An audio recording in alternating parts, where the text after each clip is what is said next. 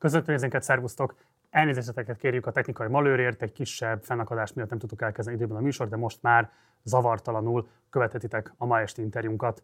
Bár csak 2024. júniusában kerül majd sor az önkormányzati, illetve az európai parlamenti választásokra hazánkban, ennek ellenére úgy tűnik, hogy legalábbis Győr városában már elkezdődött a politikai szezon, míg országosan az ellenzék egyelőre tanácstalanság jeleit mutatja, a Fidesz pedig hátradől és élvezi a pillanat uralását, mint egy 13 éve lassan.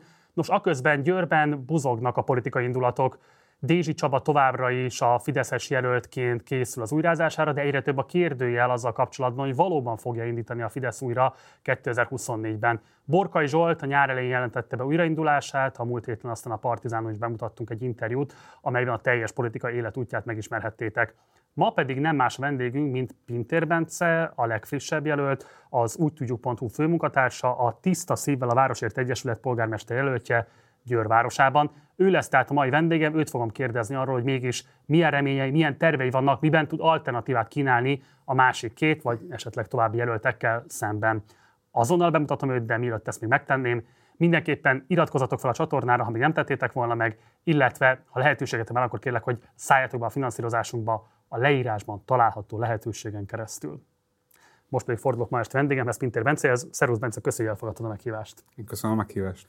Kezdjük azzal, mivel hogy hát valószínűleg a szélesebb országos nyilvánosság számára kevésbé vagy ismert, bár volt már 24 ponton egy kiváló interjú veled. Mégis szerintem fontos egy picit az eddigi politikai pályafutásodat fölvázolni, már csak azért is, mert fontos alakítója voltál a nyilvánosságnak. Hadd kezdjem egy kicsit távolabbról. 2012-ben a diáktüntetések kapcsán a NERS gyors összeomlását jósoltad még. Egy évvel később, 2013-ban pedig azt, hogy soha többé nem kell majd, idézem, gyurcsányjal foglalkozni. Ebből kitűnik, hogy érdekel a politika, nem biztos, hogy a legpontosabb jósásokkal tudtál hozzájárulni a közélet alakításához. Mi alapján gondolod azt, hogy mégis megfelelő politikai tapasztalataid lennének ahhoz, hogy Győr városát elvezest? Ez a két idézet, ez akkor 20 éves voltam nagyjából, tehát akkor kezdtem újságot írni, valamennyire, hogy országos szinten újságot írni. Ugye Győrben már írtunk újságot, mi helyi szinten diákként, egy diáklapot csináltunk, ugye az alternatívát, ami printben jelent meg az egész városban. Egy országos szinten nyilván az országos politikában idealista és fiatal módon, meg hát ugye azért az még a NER elején volt, tehát hogy akkor még nem, ez egészen más elmállapotban volt szerintem mindenki, mint amiben azóta vagyunk. Mm. E, és nagyon, hát igen, tehát 2012-ben azt gondoltam, hogy a fiatalokat elveszíti a Fidesz akkor a, a, abban a hangulatban, és igen, 2013-ban akkor ugye Gyurcsány Ferenc és a DK még, még nem az a fajta erő volt, ami most szerintem.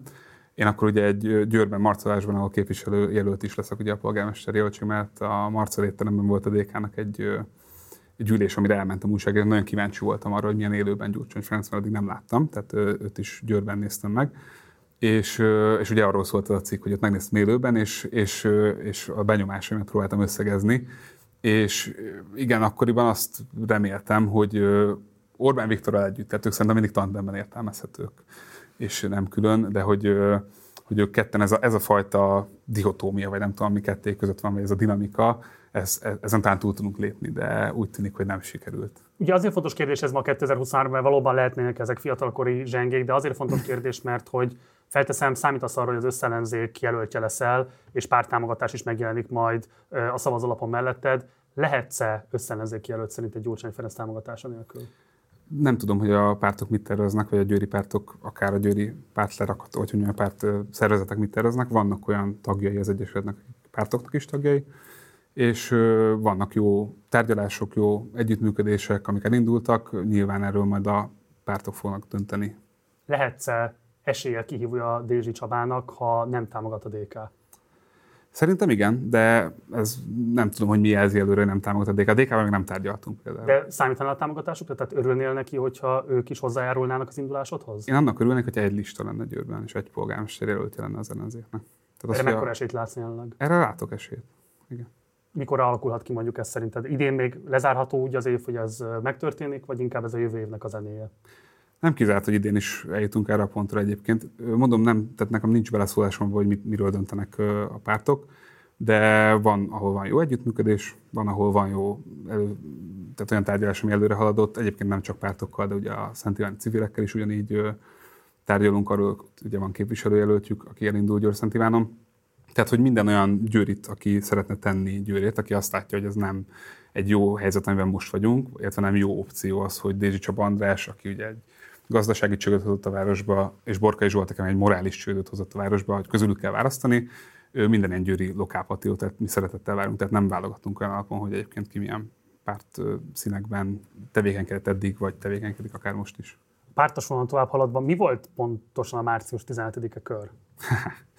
az, egy, az egy jó kezdeményezés volt, elindultunk egy, egy, egy irányba, akkor is igazából már akkor is úgy láttuk, hogy lenne, lenne milyen irányba mozogni, vagy lehet milyen irányba mozogni, és igazából sokáig nem jutottunk, tehát hogy mondjuk úgy, hogy ilyen nagyon jó hangulatú találkozókat tartottunk, beszélgettünk politikáról, szerveztünk egy-két eseményt, ahol mondjuk oktatás volt, tehát nyilván a egyetemisták voltunk, egyetemista terákat érdeklő témákról beszélgettünk. Aztán onnan van, aki tovább ment, tehát onnan abból a körből azért sok ember van, aki, aki aztán megtalálta, tehát hogy tovább ment ezen a vonalon, én nyilván akkor nem lettem politikus. Miért 17 a neve igazából? A, a Batyányi kormány megalakulása március 17. A március 15 az, az egy nagyon fontos dátum a magyar történelemben, meg, meg egy nagyon szép történet a március 15. Mi akkor úgy voltunk vele, hogy a, a, az meg egy üzenet, hogy, hogyha nem azt mondjuk, hogy március 15, Ö, mindenképpen hónappal szerettünk volna menni a, a Krasó György és a Magyar Október Pátra visszautalva egy picit. Az október ö, nyilván így foglalt volt, a március viszont tetszett nyilván fiatalság, ifjúság, stb. forradalom.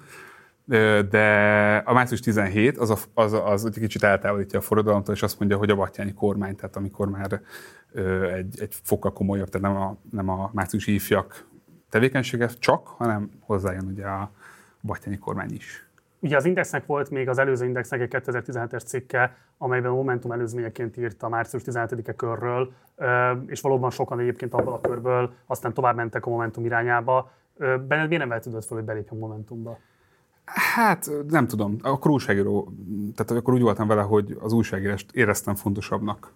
Vagy úgy éreztem, hogy újságíróként többet, jobban tudom szolgálni a, a közéletet, a, a közösséget és ha van egy ilyen reformkori elköteleződésed, akkor Vona Gábornak a korábbi alapítvány, a mostani pártja, a másik reformkor párt nem tűnik semmilyen szempontból sem vonzó alternatívának? Kinőttem ezekből a fiatalkori időszakaimból, mondjuk így, amikor, amikor ez a, tehát nyilván a, a reformkor nagyon fontos időszaknak tartom, hogy történész végzettségem van, 19. századdal foglalkoztam. Sőt, ilyen témájú regényt is írtál. Így van. Így van. közösen a szívar, nem, nem, bocsánat, a, nem vagyunk rokonok, de igen, egyébként, egyébként pontos. A szivarhajó utolsó úgy. Így van. Abban ugye a forradalmat megnyerte a, a, a Magyarország, és a, du- a Dunai Konfederációt. Konfederációt igen. Ez, egy, ez még mindig nagyon szeretem ezt a történetet. De, de akkor miért nem orientálódsz Vona Gábor irányába?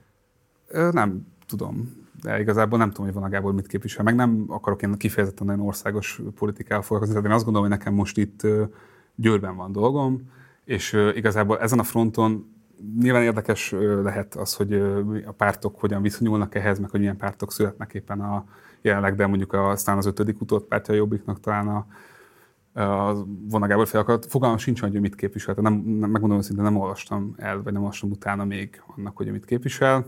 Ö, nekem, ők Győrben nincsenek jelen például, tehát hogy nem, nem kerestek meg, nem találkoztam. Nem az a mondások egyébként, hogy alapvetően az európai parlamenti választásra készülnek. Akkor meg az önkormányzatokat pártmentesnek gondolják, ezt most hagyjuk is itt ezt a mondást. Amit akartam kérdezni tőled, hogy a korábbi munkaidat végignézve nagyon sokféle világnézetű orgánumhoz kötöttél, ugye volt a liberális alternatíva blokk, utána a konzervatív Mandiner, aztán a Simicskista Magyar Nemzet, majd végül az LNP társadalmi kiadvány az azonnali, illetve az úgy tudjuk, ahol jelenleg is dolgozol. Ez egy eléggé széles spektrum, gyakorlatilag csak balos média maradt ki belőle. Mennyire tudtál azonosulni mindegyik irányzattal? Igazából hogy írható le a te ideológiai karaktered jelenleg? Hm. Hát ugye azt első körben hozzá kell tenni, ugye ez mindegyik lap, amikor éppen ott dolgoztam, akkor független újság volt nagyjából. Tehát, hogy nem is nagyjából, teljes mértékben. Tehát, hogy soha nem volt olyan, hogy engem bárki akadályozott volna a munkámban. Tehát amint ezt érzékeltem, én vagy eljöttem, vagy még sikerült időben előbb eljönnöm, vagy tehát itt a Mandinet fél éve azután vásárolta fel a, vásárolták fel, hogy én eljöttem onnan. A Magyar Nemzetet ugye megszüntették időközben. Tehát, hogy ez, egy, szerintem ez, ez a legfontosabb aspektus, tehát én mindig azt keresem, hogy hol tudok szabadon írni. Ö, hát ezen felül nyilván van, ezeknek minden lapnak van valamilyen ideológiai karaktere. nem tudom, hogy, hogy ezek nem feltétlenül rajzolják körbe. Tehát a, ugye mondtad az alternatív, és hogy utána a mandinár, liberális alternatíva, és utána a, a, nem tudom, konzervatív mandinár, ezek egy időben voltak, tehát ezek párhuzamosan futottak. Az alternatíva ugye még blokként tovább élt, nem tudom, hosszú-hosszú évekig. Tehát, hogy már csak itt a kategorizálásokkal de azért nehéz mit mondani. Jó, de akkor a te saját világnézetedet hogyan írod le? Hát most szerintem az önkormányzati választás szempontjából igazából ez nem kifejezetten fontos téma. Én akkor, akkoriban, amikor a Mandinárnél dolgoztam, akkor volt, volt egy ilyen konzervatív, liberális elképzelésem, azóta, azóta talán inkább balra sok tekintetben. Tehát, hogy ha ilyen poliциket nézünk önkormányzati területen is, akár amik tényleg ott is fontosak, és akár ideológiai kérdéseként felvetődhetnek, de azt gondolom, hogy, hogy, tehát, hogy inkább, inkább arra felé mentem egy ilyen irányba, de nem, nem nehéz ezt nagyon pontosan körülírni. Oké. Okay. Az azonnal kapcsolatban akarok kérdezni, már csak azért is, mert Vukovics Martinhoz az egyik alapítóhoz fiatalkorottól kezdődően kötöttél, vagy hát talán azt is lehet mondani, hogy gyerekkorottól kezdődően, vagy kamaszkorottól kezdődően. És ugye azt lehet tudni, hogy ezt a lapot Bakó Beátával közösen alapította, aztán végül Gerényi Gábor és Ungár Péter tulajdonosként megjelentek a lapnál, és nem olyan sokkal később, pár évvel rá ez a lap végül egyébként megszűnt, és azóta is munkajogi perek sorozatai játszanak le. Most ebben nem akarok részletesen belemenni. Ami alapvetően érdekelne, hogy te ott voltál ennél a lapnál, amikor a bezárása megtörtént, igaz, hmm. akkor már csak külsős munkatársként, hogy jól mondom. Már Győrben voltam. Um, és az egy, az egy érdekes dolog, amire szeretném, hogyha kitérnénk, hogy volt egy elhíresült cikk Orbán Viktor Bécsi kalandjairól, hmm hogy milyen luxuskiadásokkal terhelték az államkincstárat akkor, amikor oda kivonultak a teljes delegációval. Ugye ez 2022. július 30-án jelent meg, egyébként a cikk már nem betöltető az azonnali oldaláról, és rá 11-12 napra, augusztus 11-én bezárják az azonnalit. Te belülről ezt hogyan élted meg? Ki tudod jelenteni, hogy a kettő esemény között semmifajta összefüggés nem volt, vagy meg tudod erősíteni, hogy igen, az Orbán végül is hozzájárult az azonnali beszántásához? Igazából akkor már tényleg külsős, akkor már újra külsős voltam. Tehát ez belülről semmilyen formában nem éltem meg, nyilván kapcsolatban voltam az ott dolgozó emberekkel. Én nem láttam jelét annak, hogy a kettőnek közel lenne egymáshoz. Nem tudom. Tehát nem, semmi nem utalt erre. Nem is akartál ennek utána járni, hogy ebben megbizonyosodjál? Őszintén szóval az azonnali történet, tehát hogy az ugye egy, az már egy hosszú hattyúdalnak a vége volt igazából. Tehát, hogy lehet, hogy lehet akár ez is, hogy ez volt az oka, de szerintem nem tartom valószínűleg. Tehát, hogy sok rossz döntés született az azonnalinál szerintem, amit ugye mondtad, munkaügyi perek is De tulajdonosi részről, vagy főszerkesztő részről? Sok oldalról, több oldalról. Lehet, hogy az én részemről is ezt nem tudom megállapítani, ezt nyilván mások meg tudják állapítani. Én mindig azon voltam, és egyébként mindig is az azon, egy nagyon jó külpolitikai lapnak, tehát az azon nagyon erős volt, ugye nyilván a külpolitikákban, ez a Martin és a is nagyon értett mindig, meg aki éppen ott dolgozott, az is. Csak ugye ez az, hogy éppen kidolgozott. Na, mindegy, nem akarok tényleg belemenni. Volt egy munkahogyi per, ott az azonnali, mint cég nyert, tehát hogy szerintem az a, az a vita ott elrendeződött. Ugye Gerényi Gábor és Ungár Péter közösen birtokolták a lapot. Gerényi Gábor később az Index körül kavarásoknál tűnt föl, megkérdezhető szerepkörben. Te hogyan láttad az ő kettőjüknek a mozgását? Egyáltalán hogy került össze ez a két ember? Hát szerintem a Martinékon keresztül. Tehát ők nagyon ügyesek voltak abban, hogy, hogy forrást húzzanak be a történet mögé. Akkor nem voltam még ott, tehát én ugye akkor jöttem már, amikor, amikor volt lehetőség, hogy több, nagyobb legyen a szerkesztőség, bővüljön a szerkesztőség. Ö, nem tudom, hogy az, a, az hogy alakult ki, hogy ők ketten együtt mozogtak. Tehát erre én nem láttam rá akkor, hogy hogyan ment a dolog. Tehát ismerem mindegyik őket nyilván, Ö, de nem tudok erről többet mondani. Tehát a gazdasági háttéréről ennek alapnak sem, meg az útűnök sem sokat tudok, mert újságíróként dolgoztam ott. Azonnal főszerkesztőként ugye egy rövid ideig, de akkor sem ezzel kellett hál' Istennek foglalkozni. Tehát valóban az azonnalitól az úgy tudjuk, az került és visszament a szülővárosodba Győrbe, és ott egy új lapotnak az indításában vettél részt. A, a kérdésem alapvetően arra irányul, hogy mikor döntötted el azt, hogy te politikusként szeretnéd magadat megméretni? Hát nem olyan régen. Ugye gyakorlatilag a Dézsi Csaba András polgármester úr most már lassan két éve, több mint két éve engem, mint politikai szereplőt kezel. Tehát, hogy ez nem az én döntésem volt. Hogy ő így döntött, ő ezt így kezeli város szerte, meg így beszél rólam, gyakorlatilag minden heti Győr Pluszos rádióinterjúban valamilyen formában előbukkantam, mint ilyen mumus, vagy nem tudom. A mostani fellépéseddel nem igazolod igazából utólagosan is az ő korábbi vágyait? Hát most nem tudom, tehát szerintem aki követte a munkámat, és olvassa a cikkeimet, az látja, hogy mit csináltunk, tehát tényekről beszéltünk, elmondtuk az igazságot a város ügyeiről, tehát hogy ö, nyilván biztos van, aki bele tud kötni. Valaki pedig rengeteg ember olvasta, és onnan értesült rengeteg olyan dologra, amiről máshonnan nem tudott értesülni a városban. Tehát ö, nyilván lehet, lehet így keretezni, én viszont úgy keretezem inkább, vagy azt mondom, mert ez történt, hogy ö, eljött az a pont, amikor úgy láttam, hogy hiába írok meg mindent, amit megtudok, és hozom a témákat, és rakom ki az asztalra. És nem csak más, mert, mert egy újságnak nem dolga az, hogy feljelentést tegyen, hogyha olyat lát, vagy, vagy kommunikét gyártson belőle, hogy mit gondol, hogy nyilván véleménycikkek alkalmanként voltak dolgokról, de hogy alapvetően nem volt dolgom az, hogy politikát csináljak, vagy narratívát csináljak abból, ami történik. Tehát elmondtam, hogy ez van, utána néztünk, kikutattuk, ki igényeltük, kipereltük, stb. stb. És azt láttam, hogy hiába rakom ki, senki nem csinál vele semmit. Tehát hogy a győri ellenzék nem nagyon csinál vele semmit, de nem csak a győri ellenzék, mondjuk a Fideszen belül sem azt eredményezi, hogy jé, tényleg ez történik ennél a cégnél, akkor ez utóbbi meg inkább meg tudom érteni, hiszen ezért az országos jelenség. Az Nyilván, elsővel csak... kapcsolatban vagyok értetlenebb. A te megítélésed szerint a győri ellenzék miért nem tudott ezzel a feladattal semmit sem kezdeni? Hát kevesen vannak, gondolom ezért. De nem tudom, az oka. Tehát, nem tudom, nem látok bele a működésükbe. Tehát ugye kettő ellenzé, valódi ellenzéki képviselő van, vagy ellenzéki listáról bejutott képviselő van a közgyűlésben. Nyilván ők vittek bizonyos témákat. Nem mondom, hogy nem volt olyan téma, amivel foglalkoztak valamennyit. Nem volt olyan téma, amit esetleg amiben segítettek, vagy amiben hoztak témát, vagy ők vetettek fel egy témát, mondjuk így, aminek utána lehetett menni. Volt ilyen, de ellenyésző mennyiségben. Szóval mikor merült föl benned az, hogy politikusi pályára lépsz? Hmm, év elején nagyjából. Tehát, hogy elgondolkoztunk azon, hogy, hogy hogyan lehetne ezt, mit kéne csinálni, mit, mit lehetne csinálni. Mert hogy nem láttuk azt, én és a, a rengeteg ember, aki azért ugye számos emberrel napi kapcsolatban voltam győri politikával kapcsolatban, köztük olyanokkal, akik aktív civilek, vagy szakértői bizonyos témának, tehát nyilván rengeteg info jött be, annak ugye egy része, egy részéből újságcikk lesz, egy részéből meg nem. Tehát ugye az mindig a jég egy csúcs, amiből újságcikk van, amiatt ugye nem fog sajtópert veszíteni nagyjából, ugye így lehet megfogalmazni, de ennél jóval többet tud az ember.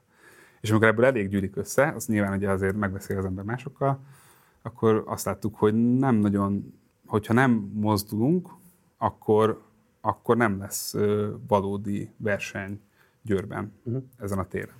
Tehát meg, megismételjük a 19-es választás, ahol szerintem azért kivilágítottak a, a győri ellenzéknek a hiányosságai abból a szempontból, hogy az egy zicser helyzet volt, amit nagyon nehéz volt elveszíteni szerintem, de sikerült. Ugye azt lehet tudni, a Tiszta Szívvel a Városért Egyesület, aminek a nevében indulsz, még májusban jött létre.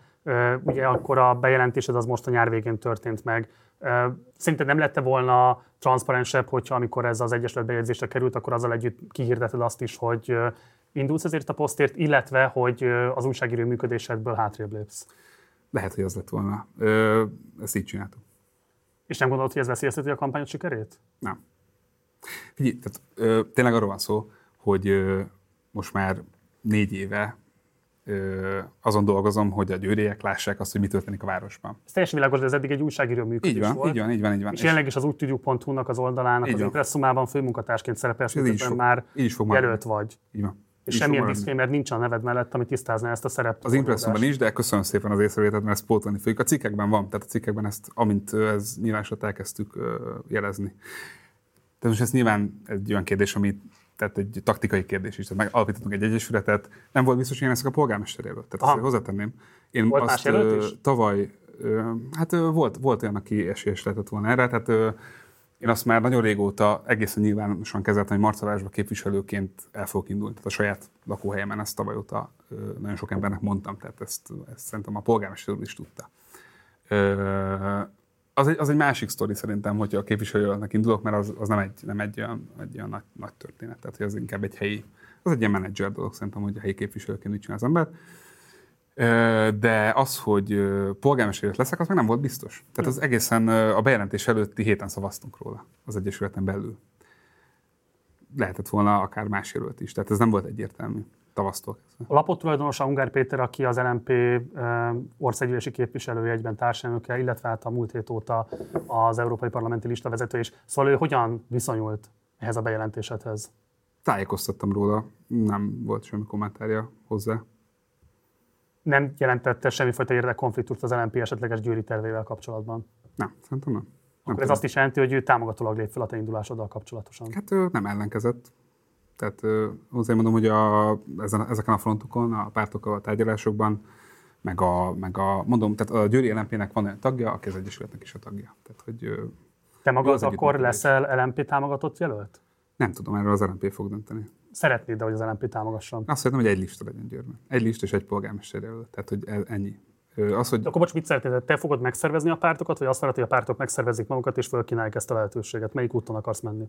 Van egy egyesület, ez el fog indulni a választáson, az, hogy pontosan milyen formában, meg, meg kivel, hogyan, meg ki, hogyan. Azért azt hozzá kell tenni, hogy Győrben nem tömegekről beszélünk, hogyha ellenzéki politikusokról beszélünk, tehát hogy egy-két emberekről beszélünk, vagy tíz emberekről beszélünk adott pártok esetében, akik bármilyen köze van hozzá. Uh-huh. Tehát, hogy alapvetően mondjuk úgy, hogy ha én össze szeretném gyűjteni azokat a győri lokálpatriótákat, akik tenni szeretnének azért, hogy a város normálisan működjön, akkor nehéz nem olyan helyre nyúlni, ahol valami pártban tevékenykedő ember van. Ungár Péter finanszíroz a kampányod? Nem, egyelőre.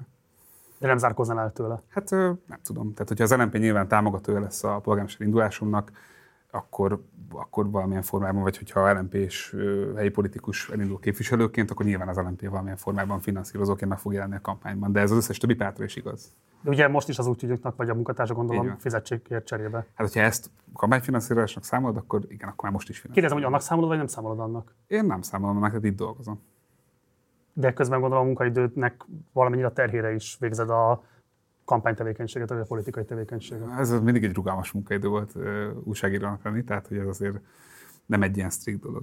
2018-ban volt még egy éles kritikát kiváltó írásod, akkoriban még az azonnal, hadd idézek belőle. A kormánytól független sajtó közvetlen politikai aktorrá lépett elő úgy, hogy ő maga felelősséget nem vállal, cserébe viszont folyamatosan nevetség tárgyává teszi a politikai felelősséget vállaló csoportokat.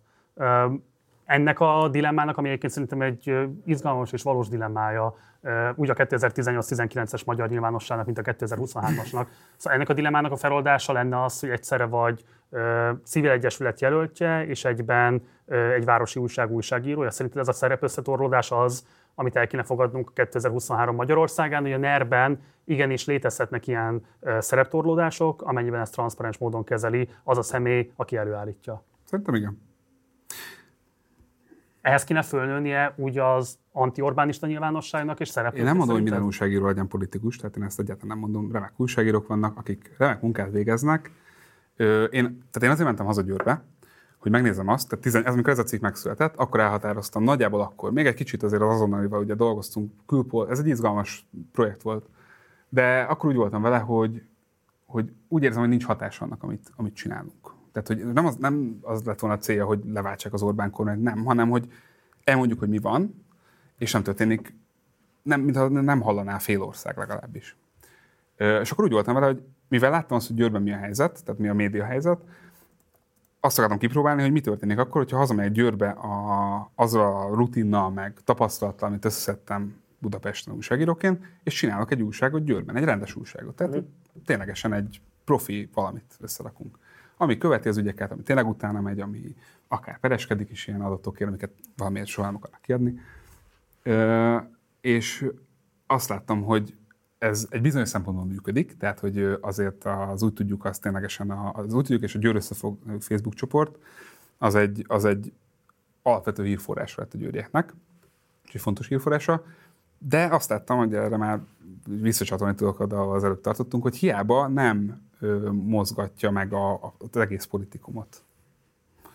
Tehát, hogy, hogy én úgy érzem, tehát én amikor azt láttam, hogy Porkai Zsolt is belép ebbe a versenybe, főleg akkor, meg Dézsi Csaba András, és mindketten rossz polgármesterek, különböző módon, de mindketten rossz polgármesterek voltak szerintem, és attól tartok, és azt látom, hogy ők most sem azon ügyködnek, hogy a győrieknek bármi jót csináljanak, vagy hogy bármit csinálnak ezek a várossal, tehát hogy ez szerintem mostanra már egyértelmű, ők egy polgárháborút írnak egymással.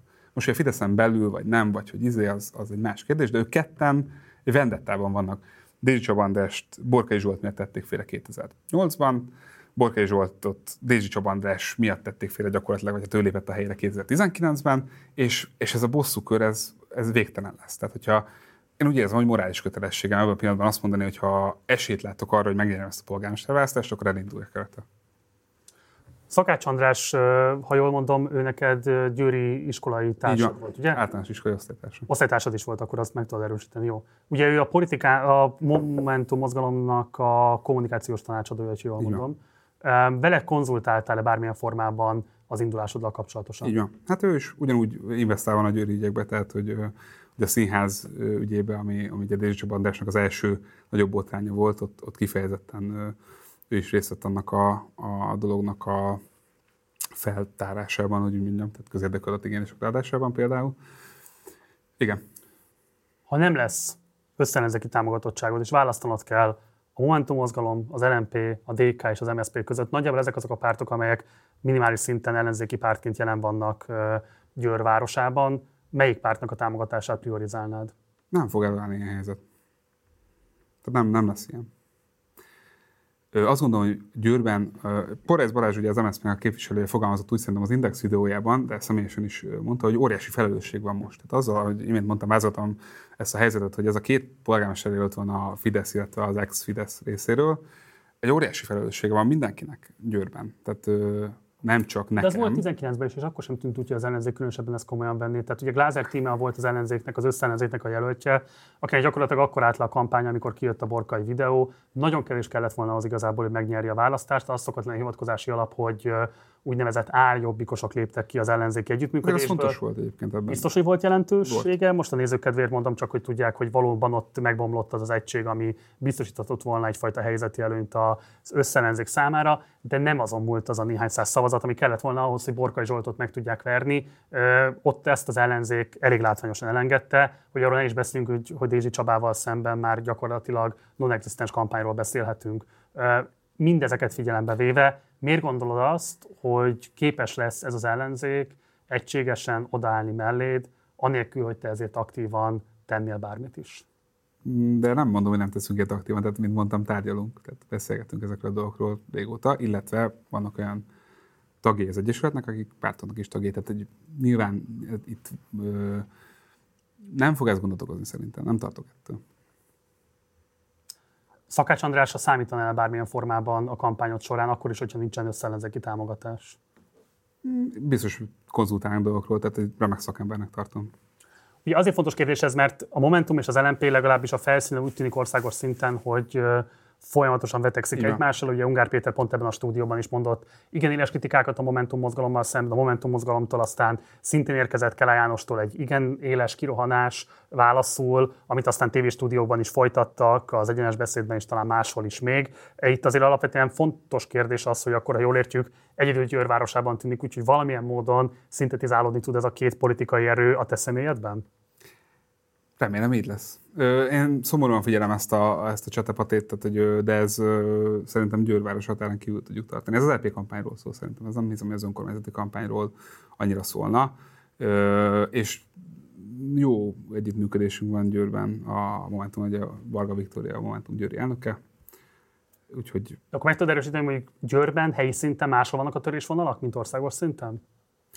Nem tudom, hogy vannak egy győrben törésvonalak. Nagyon nehéz a győri ellenzéki politikumról úgy beszélni, hogy mint hogyha valami komoly elemzők lennénk, és, és nagy mozgásokat látnánk benne. Tehát van, valamennyire van, és, és fontos is, és számítok is arra, hogy össze tudjuk boronálni a dolgainkat a jövői választásig, mert fontosnak tartom, hogy, a, hogy egy lista és egy polgármester jelölt legyen Győrben a két Fideszes jelölt ellen de nem ezt tartom a legfontosabb kérdésnek. Világos, csak azért ez egy fontos kérdés szerintem, és majd mindjárt rátérünk arra hogy konkrétan egyébként miben változtatnál Győrnek a sorsán, de azért az is egy fontos kérdés, hogy ez milyen politikai képlettel, struktúrával tudsz nekivágni.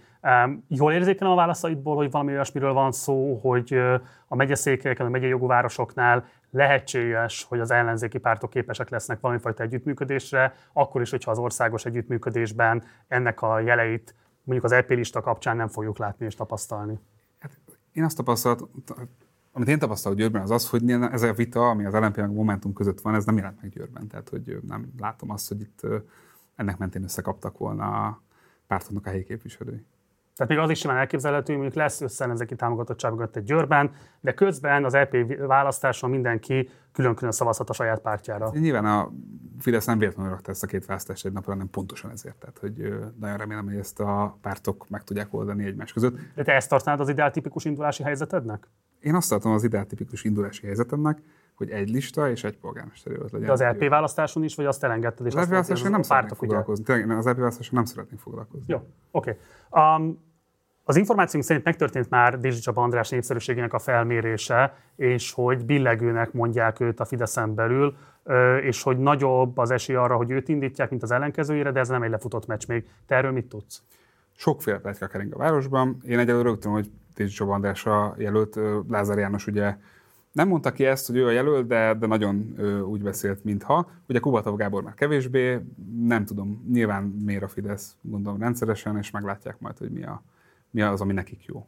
Felteszem, hogy Borka Zsoltot nem fogják indítani, miután Kubatov Gábor elég élesen bírálta őt egy interjújában. Ha előrántanak egy új jelöltet, van-e tippet, hogy ki lehet az, illetve szerinted ez erősíti vagy gyengíti a esélyeidet? Rengeteg név ö, repkedett egyébként a városban, főleg évelején, tehát hogy ö, de Fekete Dávid, aki volt megbízott polgármester, alpolgármestere volt ugye Borkai Zsoltnak, és őt nem tartottam egyébként Dézsi András alpolgármesterként, amikor ő lett a polgármester, de puhára esett az NTC-nek a helyi, előtte még a, a helyi víz, a Pannonvíznél, tehát a, a vízügyi cégnél volt egy tanácsadói állása egyébként. Szóval a lényeg az, hogy ő az ő neve forgott, de forgott Szakács Imre neve is, aki, aki ugye a megyei ö, politikában volt jelentősebb név, de aztán a konzul volt Amerikában, tehát nagyon sok név voltak abban. Én, én úgy éreztem, hogy a, a Győri Fideszben van egy ilyen casting. Van egy igény arra, hogy ne feltétlenül Dézsi Csaba András legyen a polgármester, de nem látom érét ennek a jelenleg, hogy ne ő lenne. Tehát egyelőre úgy látom, hogy ő jelölt az egy izgalmas, hogy bizonyítéka lehet majd esetlegesen a szerepkonfliktusodnak, hogyha mondjuk Dézsi Csabát pont azért szedik le, mert az újságíró munkád eredményeképpen megnehezült az ő érvényesülése, és lehet, hogy esetleg egy nehezebb jelöltet hoznak a helyére, de ezzel majd akkor politikusként megküzdesz. Borkai Zsoltról beszélünk egy picit. A te ismereteid alapján Borkai Rákosfalvival közösen mozog-e most még? Ugye Rákosfalvi Zoltán csak a nézőink kedvéért mondjuk el, az az ügyvéd, akivel az Audi földek kapcsán hírbe került Borkai Zsolt, és akivel ugye az elhíresült adriai szextúrán is közösen voltak láthatóak, és egyéb gazdasági összefonódások is kimutathatóak közöttük. Szóval a te ismereteid alapján Rákosfalvi Zoltánnal közösen mozog-e Borkai Zsolt? Én úgy tudom, hogy igen. Tehát több városi rendezvényen együtt látták őket, tehát szerintem jóban vannak továbbra is. Szerinted finanszírozza-e a te ismereteid alapján Rákosfalvi Zoltán Borkai kampányát? Elképzelhető, nem tudok erről semmilyen pontos információt. Ami a fontos kérdés még, hogy az ő megjelenése szerinted a Fideszes jelöltől viszi el a szavazatokat, vagy épp ellenkezőleg használhat neki? Szerintem a Fideszes, tehát a Fideszes tábor mindenképpen meg fogja osztani Borkai Zsolt, ebben biztos vagyok. Más kérdés, hogy egyébként bizonytalan szavazók mit gondolnak Borkai Zsoltról. Engem nagyon érdekel. Van borkai nosztalgia a városban? Van borkai nosztalgia a városban, de azért el kell mondani, hogy nem véletlenül beszél Dézsi Borkai korszakról, tehát ezt, ezt én csak egyben tudom kezelni. Uh-huh. Tehát nagyon sok olyan dolog van, ami a Borkai korszakban kezdődött el, és Dézsi Csaba András csak felerősítette, vagy befejezte a történetet. Tehát, hogy mondjuk a, a városüzemeltető cégnek a, a az összerakása is Borkai Zsolt alatt kezdődött el, de a szétverése is. Tehát abban a szempontból, hogy a fideszes politikusok tiltakoztak ellene annó még Borkai első két évében, hogy ez megtörténjen, mert úgy vélték, hogy ez a privatizáció előszobája, hogy ugye az összes városi szolgáltató céget egy nagy mamut cégbe rakták össze, ez lett a Győrszól. Uh, és ugye a Győrszónak akkor, mikor ez megtörtént, akkor megvolt a saját kapacitása, hogy füvet nyírjon. Ez egy viszonylag egyszerű városi feladat, ugye füvet nyírni az azt jelenti, hogy olyan autók, vagy ezek a kis kocsik nyírták a füvet, amik össze is szedték maguk után. Tehát ilyen zsákba ment a fű. És volt egy ilyen flottája a Győrszólnak, amit még a, talán az inszolos időszakban, tehát az előző, mielőtt holdingosították, szereztek be. És ezt egy darab plusz a vállalkozóval meg tudta oldani az egész város fűnyírását. A Győrszól és ez szépen lassan Borkai Zsolt alatt elkezdett leépülni. Tehát, hogy, hogy eladták ezeket a gépeket, kisajátezték ezeket a gépeket, és egyre több alvállalkozó meg, és ott most négy alvállalkozó írja a Győrben a füvet, plusz a Győrszól. Ö, ők, ők is megmaradtak továbbra is. A Győrszól, a Győrszól mint a munkairányító, de ők is van, ők nyírják, de azt azért hozzá kell tennem, hogy nem zsákos autó gyűjti össze a füvet, hanem úgy néz ki, hogy ugyanazon területen végigmegy az autó, végigmegy egy ember, aki ugye a fák körül lenyírja az autó, nem tudja, és végigmegy még egy brigád, akik pedig összegerebézik a füvet, és óradíjban dolgoznak. Tehát szegmentálták a munkafázisokat. Ja. És ez három különböző cég, óradíjban dolgoznak. Iszonyatos mennyiségű pénz megy el a győrszóból úgy, hogy annak nagyon-nagyon erősen utána kell nézni, hogy az úgy jó-e. Nagyságrendileg mennyi pénzről beszélünk? Nehéz megmondani. Ugye a győrszóval pereskedünk, januárban adtam egy közétek igen, és január 3-án, amiben az összes alvállalkozó listáját, akikkel dolgoztak, elkértem tőlük, úgyhogy mondják meg, hogy mire, milyen munkára egészen pontosan, és mennyit fizettek ki. Tehát nem azt mondom, mennyire szerződtek, mert ott ilyen, mondaná, az óradíjas trükközés van. Mennyit fizettek ki bizonyos munkákra. Mert ott ugye kijön az, hogy hiába látom azt, hogy az óradíj ennyi, de ugye ott már láttam azt, hogy és akkor mennyit dolgoztak valójában, és mennyit fizettek ki. Ugye így ki lehet kerülni a közbeszerzést, ezt azért hozzá kell tennem. Tehát, hogyha a végén az jön ki, hogy 30 milliót fizettünk havonta, akkor kellett volna közbeszerzés, de nem volt, mert nem azon. Csak ez fontos szerintem. Lényeg az, hogy ezt kikértem a győrszótól, és ők nem akarják kiadni. Jelenleg a kúrián van a történet. Tehát minden bíróság javamra ítélt, és a kúrián van az a sztori, hogy eldöntik a győrszó és a GHG a kukás esetében, hogy kiadják el, ki kell leadniuk ezeket az adatokat, és ebből kiderülne. Tehát abból kiderülne az, hogy melyek azok a cégek, akik kötődnek esetleg fideszes politikusokhoz valamilyen formában, vannak ilyen cégek, már ugye egy, egy győrszóvezetés, mert sikerült Igen. a cikkeinyel megbukni, ahogy így mondjam. Hát akkor meglátjuk, hogy ez hogy folytatódik. Még egy pillanatra visszakanyarod a borkaihoz. Szerinted ő ténylegesen komolyan gondolja az indulását, vagy csak egy méltányosabb kompenzációt akar magának kibrunsztolni a lelépéséhez? Szerintem ő Dézsi Csabanásról mindenképpen bosszút akar el. Tehát ennek van egy személyes Igen. éle. Hát négy évig mondta a Dézsi polgármester úr a kígyót békát Borkai Zsoltra. Valamiben igaza volt egyébként hozzáteszem, valamiben meg, meg nem. Amióta bejelentett az indulását Borkai Zsolt, te tárgyaltál le vele? Egyszer találkoztunk, és beszélgettünk, igen. Miről esett szó, ami esetleg közvonatkozásokkal bír? Mm, nem, semmi olyasmiről, tehát egy viszonylag rövid találkozót, ö, ismerkedtünk, de ez nem követte több találkozó. Telefonon beszéltünk, ugye a GYAC élére választották meg őt, mint ö, elnököt. Nyilván ö, erről írtunk cikket, és nyilván neki voltak olyan információi azután, hogy a GYAC elnöke lett, amiről úgy gondolta, hogy, hogy a közre tartoznak, és, és erről beszéltünk persze. Tehát akkor gyakorlatilag informátor minőségében beszélt veled?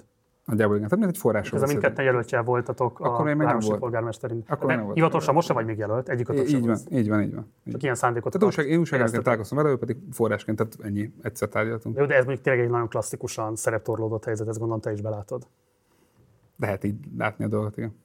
De, de nem, tehát tényleg ezt nem, nem érzem annyira, tehát hogy azt gondolom, hogy ez, egy, ez az etikai, ugye ez egy etikai kérdésként vetett fel ezt a, a dolgot, amit értek, hogy miért. Tehát, hogy újság, én sokat gondolkoztam ezen. Tehát nyilván ezen nagyon sokáig tartott, mire eljutottam oda, hogy most pénteken ugye megírtam a Győr csoport, meg az oldalon, meg mindenhol, hogy hogy van ez pontosan. Tehát, hogy ezért ezen gondolkodtam nagyon sokáig, hogy hogyan lehetne, hogy működhetne. Uh-huh. Ö, ugye Győrben jelenleg nincs újság gyakorlatilag, ami független lenne a Fidesztől. Tehát, hogy a Kisalföld ugye nyilván Budapestről szerkeztik a belpolitikai oldalait, a helyi oldalait néha ott, ott érzek egy kis mozgás, de nem erős, hogy független legyen a szerkesztőség. A Győr Plusz ugye egy propagandalap. Az újszó nálunk, ami ugye a Pozsonyi újszónak volt egy győri lágazás, és ott volt kisalföldes újságírók dolgoztak, és minőségi munkát végeztek az visszavett teljesen, tehát azt hiszem egy, egy újságíró dolgozik, tehát hogy a sokkal kevesebb anyag jön tőlük, és ennyi, nincs, nincs a városban újság, újságíró, olyanok vannak, akik, akik a Telexnek ugye helyi tudósítói, ugye 24 pontnak helyi tudósítói, ami nagyon jó, csak én ismerem a budapesti szerkesztőséget, tudom, hogy mi megy át. Tehát, hogy az fog átmenni, ami Borkai Zsolt ezt mondta, Borkai Zsolt azt mondta, az, hogy, az, hogy azok a sztorik, amiket helyben évek óta dolgozunk fel, amiket a győriek tudnak, hogy pontosan a Győrszónál milyen stiklik vannak, a DHG-nál, a Kukács cégnél milyen stiklik vannak, azok nem mennek át az országos sajtóba. Ez egy fontos kérdés, szerint, vagy van ilyen szempontból kritikát kifejezetten a nem Orbánista sajtóval szemben, hogy a te megítésed szerint fordít elő figyelmet az ilyen típusú országos hatókörre nem rendelkező ügyekre? Szerintem nem. De nem tudom, hogy lehet-e máshogy csinálni. Tehát mondom, a Terexnek van győri tudósítója,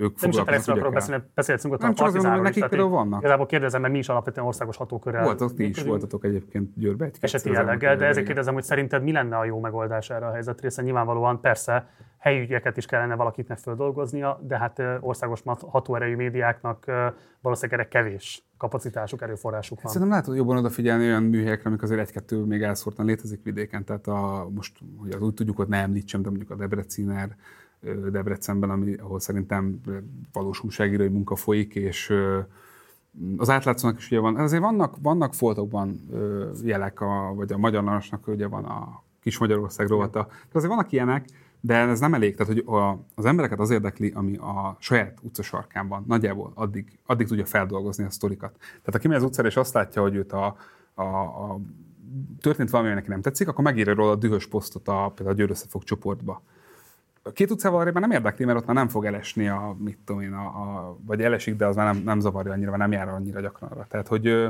ezeket a sztorikat, amik nagyon fontosak, és ezt láttam én 2018-19 környékén, amik nagyon fontos történetek, ezek nem feltétlenül fordítódnak le helyben. Meg kell mutatni ezeket a történeteket helyben. Tehát, hogy ugyanazokat a sztorikat meg lehet mutatni helyben is. Ezen De te válaszod arról szól, hogy nem évben. mutatni, hanem képviselni is kell. Én most erre jutottam Győrben, igen. Következetesen Borkai Dézsi korszakról beszélsz. Így van. És a 24-nek adott interjúban pedig úgy fogalmaztál, szinte biztos vagyok, hogy a Borkai Dézsi háborúban elő fognak kerülni újabb videófelvételek. Mit tudsz?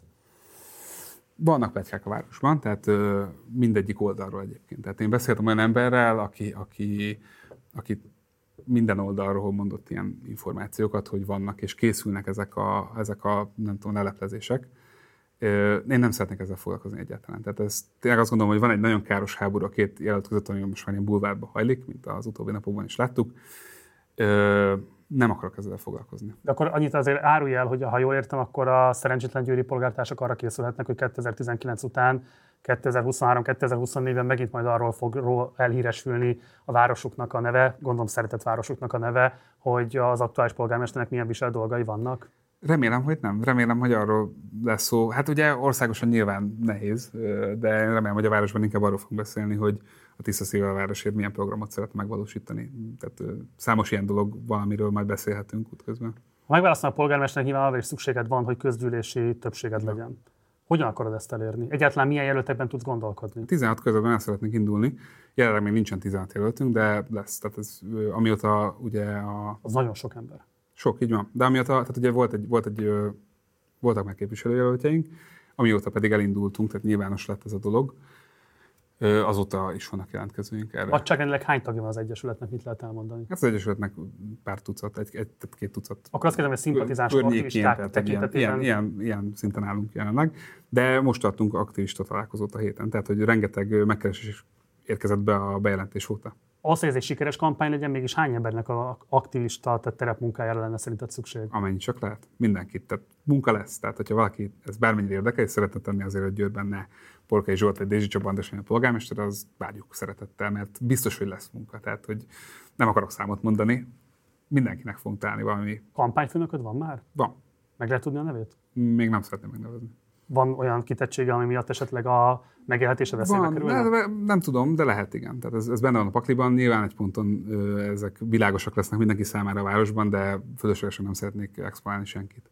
Egyébként hozzáteszem, hogy polgármesteri kampányfőnököm megszavazva még nincsen, tehát hogy ezt erről nem is tudnék beszámolni. Jó. A, a Borka Zsoltal készített interjúban már feszegettük azt a kérdést, hogy 2019 óta aztán különösen a Fidesz még a korábbinál is sokkal jobban maga alá gyűrte a várost. Gazdasági, szellemi hátországot épített igazából belőle. Mire gondolok, hogy ott van az MCC és a Széchenyi Egyetem összeborulása, de lehetne ezt a hadipari komplexumot is egyébként említeni.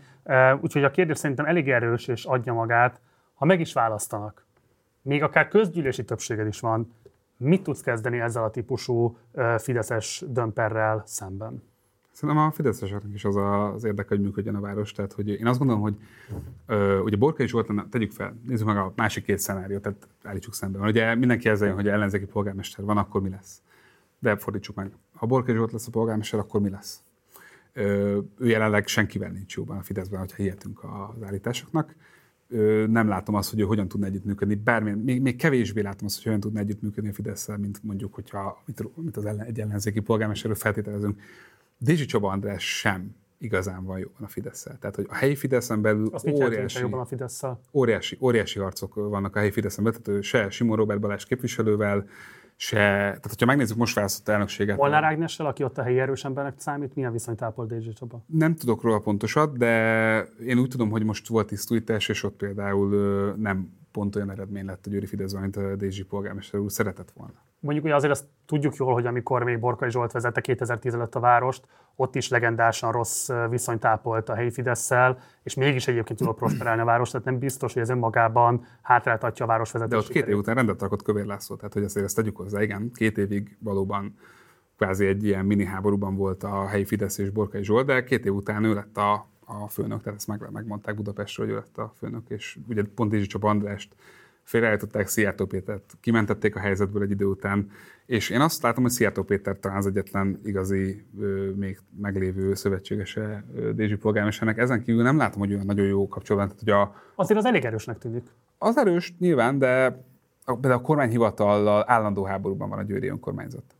a, amit szintén egy volt KDNP-s polgármester vezet most Győrben főispán, ugye ez a új beszélre. Szóval csak azt mondom, hogy, hogy nem látom azt, hogy, hogy bármelyik másik jelölt sokkal jobb helyzetben lenne. Én ezzel szemben azt gondolom, hogy tudok tárgyalni bárkivel, tehát én nyitott vagyok arra, hogy ezeket a dolgokat megtárgyaljuk. Tehát vannak nyilván dolgok, amiket nem értünk egyet, valószínűleg a Fidesz tervét tekintve győrrel kapcsolatban, de azt gondolom, hogy mm, lehet velem beszélni, főleg, hogyha ugye van támogatottság mögöttem. Ugye ez mégis egy fontos kérdés, hogy rendben, de mertől független városvezetőként mekkora mozgástered marad.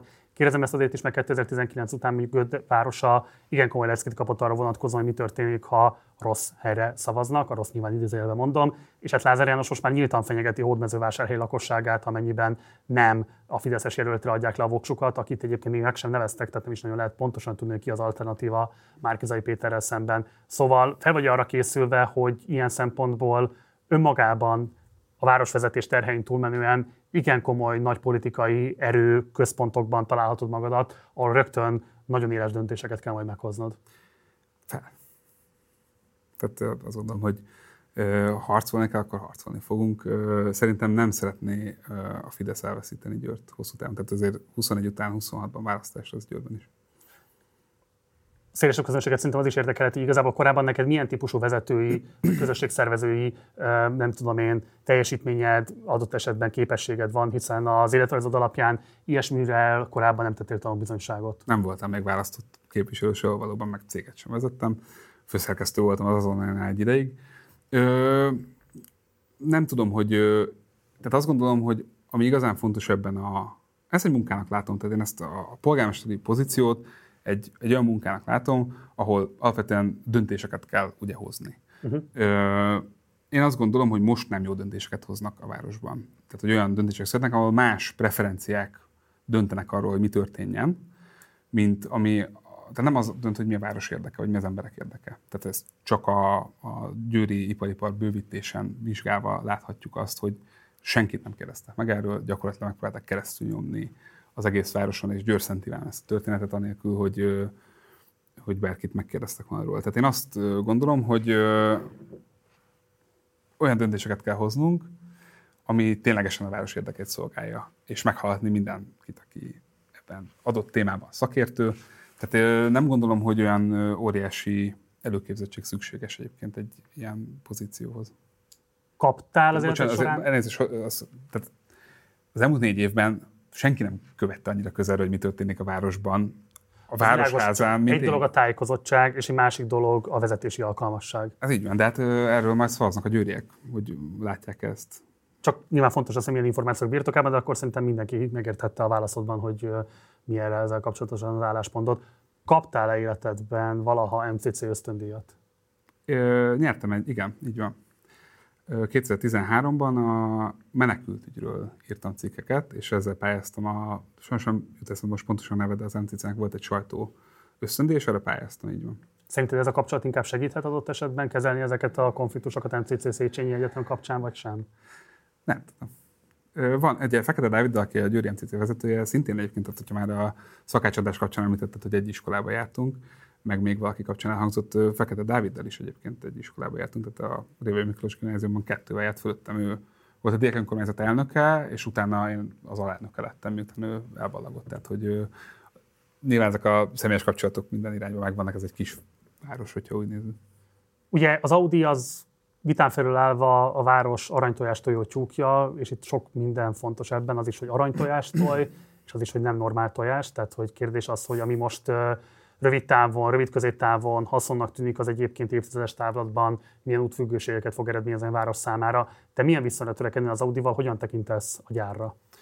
Szerintem az Audi az elmúlt 30 évben azért bebizonyította azt, hogy nem elvesz a városból, hanem hozzá is ad nagyon sokat. Tehát, hogy ez nyilván... Ezért, bocsánat, de csak 2020-21-ben rekordmennyiségben vitték ki a bevételeiket, amit profitként realizáltak. Ez, ez mindig az. Ezer milliárd. Ez, mindig az. Ez, ez, ugye ez inkább országos gazdasági szinten számít. Nyilván számít, tehát nem azt mondom, hogy nem számít. tudsz valamit kezdeni vele Győrvárosa, vagy legalábbis Így a van. Régió. Így van, de csak azt akarom mondani, hogy azért sok minden van. Tehát az Audi és Győr együttműködés szerintem az egy viszonylag jó együttműködés. Inkább azt látom a elmúlt években, hogy azért romlott, mert ott, volt egy, ott is volt egy ilyen személyes rosszabb viszony a mostani vezetése, de ez lehet, hogy Mi miatt? Hát voltak konfliktusok, a... de ugye ez minden dolgok, amikről, amikről cikket már nem ír az ember, mert, mert hát ezeket hallja, hallja innen-onnan, de nem pletyka, hanem olyan aki ott volt, hogy tehát mondjuk a busz, most ilyenekre kell gondolni, tömegközlekedés szervezése a városban. Ugye Dézsi Csaba András sok mindenkivel háborúban van, például a Kisalföld, most már ugye volán busz lett ugye mindenhol, de ugye az egykori Kisalföld volánnal, ő nem akarja kifizetni azt a pénzt, amit a, amit a volán azt mondja, hogy már pedig ennyibe kell a buszközlekedés. Ilyen felülvizsgálatok voltak, meg ilyesmik, és ott például felmerült az, hogy, hogy akkor jó, akkor meg kell szüntetni járatokat, hol szüntessük meg járatokat, hát az Audi felé. Az Audi oldja meg. Tehát, hogy nyilván lehet, egyébként ez lehet egy validáláspont szerintem, tehát ezt, ezt lehetne akár mondani is, de nem azért, mert megsértöttünk. Na, szóval ilyen, ilyesmik vannak, ilyen, ilyen apróságok vannak, de nem tudom pontosan, ebben nem láttam bele. Egyébként, visszatérve a kérdésedre, tehát szerintem az Audi ilyen szempontból jó együttműködésben van a várossal, keresni kell az utakat, tehát hogy nem lehet csak erre alapozni. Ezt nyilván mindenki mindig elmondja, de én azt gondolom, hogy tényleg nagyon fontos lenne az, hogy megvizsgáljuk azt, hogy milyen irányba lehet elmenni, ami, ami nem csak az Audi és nem csak az autógyártás. Hát de közben azért látszik, hogy a realitás előtt teljesen jön szembe a várossal, tehát nem véletlen az akkumulátorgyárnak a megjelenése, hiszen nyilvánvalóan az lesz a következő lépés majd a belső égősű motoroknak a leváltásában és az autógyártás fenntartásában. Tehát az, amit 92-ben elindult Győr városában, az 2022-ben azt jelenti, hogy valahol annak az akkumulátorgyárnak helyet kell majd találni Győr környékén, hogy ez Győr Szentiván lesz, vagy más lesz, nagyjából nem azt mondom, hogy lényegtelen, mert lényeges, hiszen nyilvánvalóan az ott élőknek ennek komoly egészségügyi és egyéb kockázatai lesznek majd, de hát ez nyilvánvaló, hogy akkumulátorgyár kell a Győri Audi megtartásához. Egyetértesz ezzel, vagy sem? Nem vagyok benne teljesen biztos, hogy akkumulátorgyár kell a Győri Audi megtartásához. Te hallottál Győri Audis vezetőt más kommunikálni erről a kérdésről? Nem, viszont én nagyon régóta azt hallom, hogy letettek arról, hogy akkumulátorgyár legyen Győrben. Tehát, hogy más... Bocsánat, ez fontos. Azt mondod, hogy a Győri Audi vezetés letett arról, hogy akkumulátorgyár A Győri legyen? Audi vezetés soha nem kommunikált semmit az akkumulátorgyárról. A Győri Audi vezetés a kezdettől fogva azt mondja, hogy, e, hogy ők nem terveznek ilyet, és ugye kínosan mindig ügyeltek arra, hogy a, azt ne tegyek hozzá, hogy és a Volkswagen koncern sem tervezi ilyet. Tehát ugye ez nyilván a Győr Pluszban már elhangzott, hogy, hogy Győr hogy az egyik lehetséges helyszín volt, hogy a Volkswagen csináljon akkumulátorgyárat. Én úgy hallom, hogy nem ez az irány van egy ideje. Ha nem?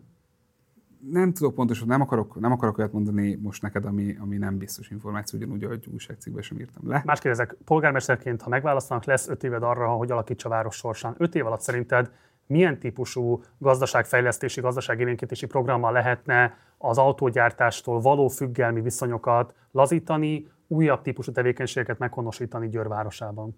Én azt hallom Dézsi Csabandás polgármestertől, ugye az akkumulátorgyár kapcsán, rengetegszer elmondta, hogy számos olyan cég van, akik egyébként letelepednének Győrben, csak ugye betelt az ipari park, ugye ez volt a, a narratíva. De azt gondolom, hogy ha számos cég van, akkor a, a városnak van lehetőség arra, hogy válogasson ezek között. Tehát megnézzük azt, hogy mi az, ami ténylegesen előre mozdítja a várost, diversifikálja a városiparát, és mi az, ami nem. Tehát, hogy hogyha ha igaz az, hogy számos jelentkező van, akkor ott, ott azért lehet válogatni is. De te hogyan indítanád ezt el? Tehát most mondjuk tegyük félre azt, hogy a jelenlegi városvezetés mit halmozott fel, mit nem halmozott föl. Te öt év alatt mondjuk hogyan fejlesztenéd a KKV szektort Győr városában azokkal az eszközökkel, amik polgármesterként a rendelkezésedre állnak? A KKV szektort? Mert az ugye nem pont ugyanaz, mint, a, mint az, hogy a milyen nagyipari... Nem, de engem az érdekel, hogy szerinted van olyan helyi termelő tevékenység, amit lehetne támogatni, vagy alapvetően Győrvárosa mindig is ki van szolgáltatva a multinacionális vállalatok betelepülésének? Szerintem szám, tehát, hogy, hogy, na, tehát számos olyan, ö, nagyon sok olyan közép, kis és középvállalkozás ö, van, amiről tudok, hogy létezik, és, ö, és mit tudom én mondjuk, a, mondjuk egy handpen ö, gyár, ami folyamatosan bővülnek, keresik, keresték a helyet, azt hallottam nemrég, hogy ö, kinőtték azt, ahol eddig voltak a, a és kerestek másik helyet most ez nyilván egy kis példa, de szerintem számos ilyen van, és ezt a város tudja támogatni rengeteg olyan ö, ö, dolog. Tehát Győrnek például rengeteg önkormányzati tulajdonú ingatlana van, ami jelenleg kalódik. Ö, a belvárosban is egyébként. Ennek van köze egyébként valamelyre a Győri Polip tevékenységéhez is hozzáteszem. Tehát ezeket mindegyiket lehetne úgy rendezni, meg rendbe tenni, hogy lehetőséget adjunk helyi vállalkozóknak arra, hogy megtalálják a számításokat, tudjunk nekik segíteni, akár az, hogy helyszínt adunk annak, keresünk megfelelő helyszínt arra, hogy elkezdjék azt, amit ők szeretnének csinálni. De akkor kifejezetten még foglalkoztatáspolitikai és környezetvédelmi szempontból mit gondolsz a Győri Audi működéséről? Foglalkoztatáspolitikai és ö, környezetvédelmi szempontból. Hát egyrészt ugye környezetvédelmi szempontból azt hogy az Audi nagyon sokat tesz azért, hogy, hogy valamilyen formában ugye a, a zéró emisszió felé menjen. Egyébként ugye pont a, a dolgozóknak az odautazásában is, a napelemekben is. De úgy látom, hogy van egy ilyen ö, érzékenység a, a Győri Audi felől egyrészt. Másrészt viszont azt látom, hogy egyébként, és ugye ez egy érv volt, hogy, hogy mi lesz velünk, hogyha ha ugye a belső égési motorgyártás megszűnik, és ilyesmi. Hát ugye most azt látjuk, hogy gyakorlatilag egy nem tudom, 60-70 kilométeres körből hozzák Győrbe a dolgozókat. Tehát, hogy Győrön belül konkrétan munkaerő hiány nem nagyon van. Mi gondolsz amúgy kifejezetten arról, hogy az állam gigantikus támogatásokat, illetve adókedvezményeket biztosít az Audi-nak nyilván más ö, ilyen típusú foglalkoztatók számára is, de az Audi ebből a szempontból mindenképpen ö, egy fontos szereplő. Így van. Hát ö, ezeket szerintem mindéket egyenként meg kéne vizsgálni, hogy van értelme. Jelenleg azt látom, hogy nyakló nélkül mindenkinek bármire, és rengeteg pénz megy el ebben a, ebben a formában. Én, de ez ugye nyilván nem önkormányzati hatáskör, tehát ez nyilván egy országos politikai kérdés alapvetően. Nekem nyilván polgármesterként, hogyha megválasztanak a gyűrűk, az lenne az érdekem, hogy az Audi minél jobban működjön a városban, minél jobban tudjon működni a városban. Hogy kell elrendezni a Győrszenti vára tervezett akkumulátorgyár ügyét? hát mindenképpen népszavazást kellene tartani, hogyha ez ténylegesen felmerül, akkor népszavazást kellene tartani róla Győrben. Ugye volt erre egy irány, vagy volt erre egy próbálkozás az MSZP részéről Győrben, az ugye nem sikerült, de nyilván közösségi többséggel ki tudunk írni népszavazást. Tehát az nem kell aláírásokat gyűjteni. Mit kell kezdeni a Győri Nemzeti Színház kérdésével? Rendbe kell tenni a színházat. Nem feltétlenül kell annyira... Tehát ugye volt egy felültési terv, ugye röviden összefoglalva, mert talán a a nézők nem mind tudják, hogy mi történt Győrbe, de ugye volt egy felültési terv, hogy Dézsi Csaba, ugye meg is volt rá pénz, hogy az állam a modern vások program keretében ad rá 40 milliárd forintot, innen indult. Majd ugye láttuk azt a Győri fürdő esetében, hogy az hirtelen 23 milliárd forint lett a vége 8 milliárd helyett, tehát nem tudom, mi lett volna a Győri Színház felültésének a vége. De erre Dézsi Csobandás nem mondott erre a tervre, mert nem tetszett neki, és ugye ő kitalálta, hogy épít egy kulturális helyet 600 milliárd forintért egy barnamezős területen a belváros határában. Ugye ebből semmi nem lett. Tervek lettek, amiket még nem is mutattak be a győrieknek. A színházra visszatérve, bocsánat. Ja, igen, eddig összefoglaltó újságíróként, mi a helyzet. Engem az érdekel, hogy politikusként megválasztott polgármesterként te mit kezdeni ezzel a, a színházat rendbe kell rakni annyira, hogy működjön. Tehát, hogy ezt úgy értem, hogy, hogy jelenleg csövekkel vannak a WC-k nincsenek rendben, ö, ilyen, ilyen dolgok vannak benne. Tehát, hogy nem feltétlenül muszáj 40 milliárd forintos felújítást csinálni, tök jó lenne, ha meg lehetne csinálni, és erre lehetőség lenne, és ugye vannak is rá kész tervek, több milliárd forintot elköltött rá város, hogy legyenek, tehát azért azt nem rossz, hogyha nem vesznének kárba. Ezeket meg kell nézni. De én azt gondolom, hogy alapvetően arra kell koncentrálni, hogy működjön az épület rendesen, tehát hogy egy, kapjon egy, a, kapjon egy ráncfelvallást, ugyanúgy előtte a tér, a második János Pápa tér, ami egy, ami Győr egyik központi részén van, ugye nyilván a színház előtt, és egy élhetetlen valami, tehát egy nagyon csúnya beton furcsa az egész, azt is rendbe kell tenni. Ezeket meg kell csinálni, és én alapvetően azt gondolom, hogy érdemes lenne aztán utána abba investálni, hogy a színház maga ö, jól működjön, tehát emberekbe investálni. És ez nem csak a színház igaz, hanem a többi győri kulturális intézményre is igaz. Tehát, hogy ö, azt látom, hogy, hogy ezen a fronton azért nem voltunk olyan erősek az elmúlt években.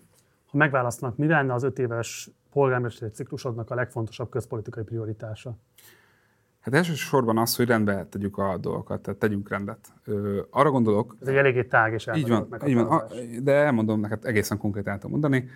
Most, amikor kiderült, hogy a, a luxus autóbérlésre 930 ezer forintot költöttünk csak a polgármesternek, de egyébként városi szinten 130, milliárd, 130 millió forintot költöttünk erre, akkor belegondoltam abba, hogy tavaly évben, amikor megszorítottunk, bezártunk, hát nem mi, hanem a Décsó András bezárta az összes közintézményt, ami, ami az ő hatásért, a múzeumot, az úszodát, ugye az úszónezet program nem tudott elindulni Győrben, egy évfolyamnak kimaradt az úszás oktatás, mert ő bezárta az úszodákat, bezárta a könyvtárat, Ö, gyakorlatilag tényleg mindent, amit be tudott zárni, ez bezárt, illetve mondjuk elvette az óvónőknek a jutatásainak egy részét, a ruhapénzt, az ingyenes ebédet, ilyesmiket. Aközben ugye ezeket az autókat béreltük havonta 130 millió forintért. Tehát, hogy a, a, tehát az, hogy, az, hogy a, nem ezekre az alapvető dolgokra költünk. Nem havonta 130 millió forintért. Hát nem egy autót, hanem az összes többit is. Tehát a győrszónál lévő szolgálati autókat, a DHG-nál lévő szolgálati autókat, tehát az összeset, de így van, az 130 millió forint havonta. Ö, tehát, hogy mondjuk ezt az összeget, meg azokat az összeget, amiket biztos vagyok benne, hogyha végre rendesen hozzáférnénk ezekhez az adatokhoz, és megnéznénk, akkor meg lehetne menteni attól, hogy elfolyjanak a költségvetésből. Arra Tehát a közszolgáltatásokat priorizálnád az ilyen típusú az alapvető dolgokat. Tehát az, hogy működ, rendes utak legyenek tényleg, tehát hogy jelenleg azt gondolja az ember, hogy Győrben normális utak vannak, de nincsenek. Az, hogy az óvoda hálózat működjön, az, hogy a bölcsödei hálózat működjön, az, hogy ezek az alapvető dolgok, amikre az elmúlt években elmentünk a felé, hogy luxusautókat bérlünk a polgármesternek, azok azt, azt ne csináljuk, és ezeket az alapvető önkormányzati funkciókat működtessük, és közben amennyire lehet felszámoljuk azt a korrupciós rendszert, ami Győri Polipból Győri Kisgömböccé változott az elmúlt négy évben. Felteszem, hogy a Győrszenti Váni civilek támogatására számítasz, akik az akkumulátorgyár betelepítése ellen tiltakoznak. Így van, velük is. Van már velük esetleg bármilyen formális együttműködés, vagy ez akkor, ha jól értem, tárgyalás? Formális nincs, de tárgyalunk, jó hangulatú tárgyalásokat folytatunk, így van. Jó, és akkor záró kérdés, hogyha mégsem sikerül polgármesterként bejutnod, de egyéni képviselőként ott vagy a közgyűlésben, beülsz akkor is, akár egy másik polgármester vezetése alatt, egyáltalán milyen perspektívája van egy egyéni képviselőnek Győrvárosában? Szerintem nem, tehát szerintem sok, sok mindent ki lehet belőle hozni. Sokkal többet ki lehet belőle hozni, mint amit, amit most ki tudott hozni belőle a, az ellenzék, meg a független képviselők, de nyilván hozzá kell tenni, hogy jobb, ha az ember csapatban tudja csinálni. Tehát, hogyha van frakció, az ugye most nem volt a győri ellenzéknek, nem volt frakció, de én azt gondolom, hogy ha a tiszta szívvel városért elindul, akkor lesz egy olyan értelmezhető városházi frakció, amivel lesz értelme komoly munkát végezni.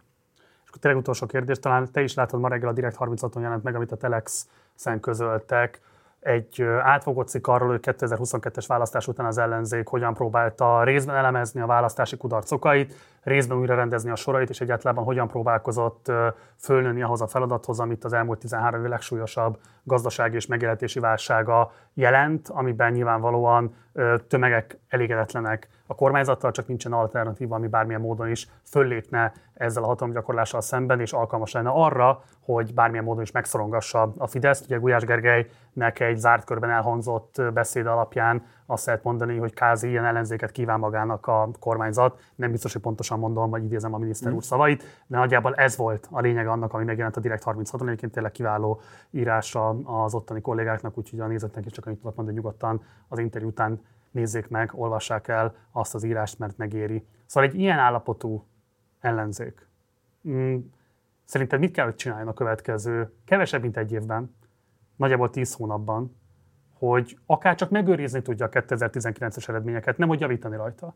Azt lehet látni, hogy az elmúlt 4-5 évben lassan nagyon kevés helyen épült ki média, nagyon kevés helyen épült ki érdemi képviselet, nagyon kevés helyen vannak jelen. Még talán azt sem merni mondani, hogy az összes megyei városban érdemben jelen vannak az ellenzék pártjai, aktivistai képviselési tovább. Hosszan tudnánk ezt elemezni, de szerinted mi az, aminek eszenciálisan változnia kell a következő 10 hónapban ahhoz, hogy mondom még egyszer, akár csak arra esélye legyen az ellenzéknek, hogy a 19-es pozícióit tartani tudja?